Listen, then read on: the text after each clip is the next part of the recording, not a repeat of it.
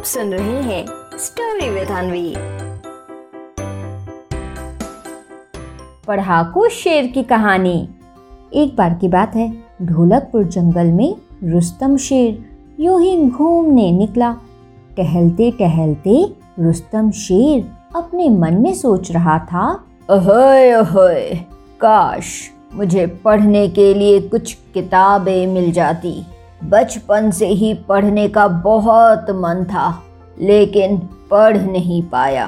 रुस्तम शेर अपने मन में ऐसा सोच ही रहा था कि तभी उसे मोंटी बंदर आता हुआ दिखाई देता है। मोंटी बंदर अपने हाथों में कुछ लिए हुए बस उसी तरफ़ चला आ रहा था। इसके बाद रुस्तम शेर भी जल्दी जल्दी मोंटी बंदर के पास जाता है और उससे कहता है, अरे भाई मोंटी कहाँ से आ रहे हो? और तुम्हारे हाथों में ये क्या है? रुस्तम शेर की ये बात सुनकर मोंटी बंदर उससे कहता है महाराज की जय हो महाराज मेरे हाथों में? मेरे हाथों में तो ये किताबें हैं। मैं अभी अभी ढोलकपुर बाज़ार से इन्हें लेकर आ रहा हूँ। तभी रुस्तम शेर फिर उससे कहता है वाह भाई वाह क्या बात है। अभी अभी मोंटी बंदर मैं यही सोच रहा था कि काश कहीं से किताबें पढ़ने को मिल जाए। अच्छा मोंटी बंदर, मैं क्या कह रहा था ना? क्या तुम मुझे पढ़कर सुनाओगे कि इन किताबों में क्या लिखा है? वो क्या है ना, मोंटी बंदर?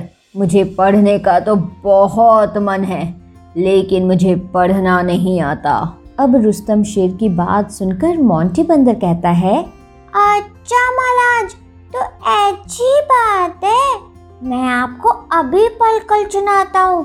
मेरे साथ साथ आप भी बोलिएगा फिर आपको पढ़ने में भी मज़ा आएगा।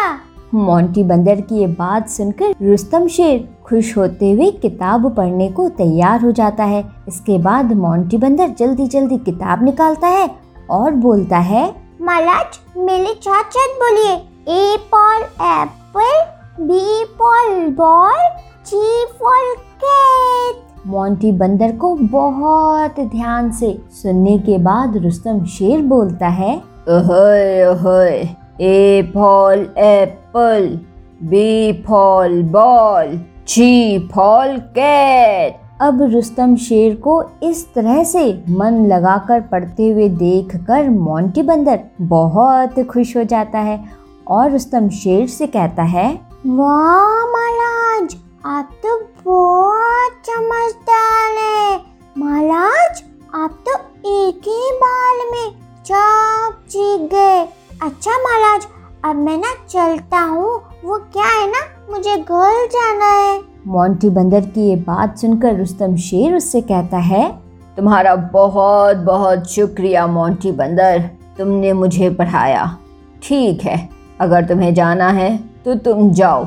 लेकिन मोंटी बंदर, मैं तुमसे एक बात कहना चाहता हूँ। वो ये मोंटी बंदर, तुम इस बात को ढोलकपुर जंगल में किसी को भी नहीं बताओगे। अगर किसी को ये पता चल गया कि जंगल के राजा रुस्तम शेर को पढ़ना भी नहीं आता तो वो सब मेरा बहुत मज़ाक बनाएँगे। इसीलिए मोंटी बंदर तुम ये बात किसी को भी नहीं बताओगे। रुस्तम शेर की ये बात सुनकर मोंटी बंदर उससे कहता है अरे महाराज, आप बिल्कुल परेशान मत होइए।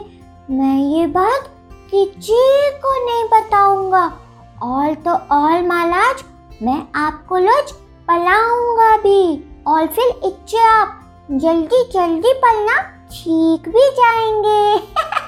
अब मोंटी बंदर की ये बात सुनकर रुस्तम शेर भी ज़ोर ज़ोर से हंसने लगता है और फिर इसके बाद दोनों हँसते हुए अपने अपने घर चले जाते हैं।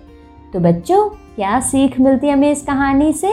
इस कहानी से हमें ये सीख मिलती है कि बच्चों, हम सब के लिए पढ़ना बहुत ज़रूरी होता है। हम सबको बच्चों बहुत मन लगाकर पढ़ाई करनी चाहिए, क्योंकि बच्चों, जो पढ़ेगा, वो ही आगे बढ़ेगा। समझे? आप सुन रहे थे स्टोरी विद अनवी अनवी के साथ।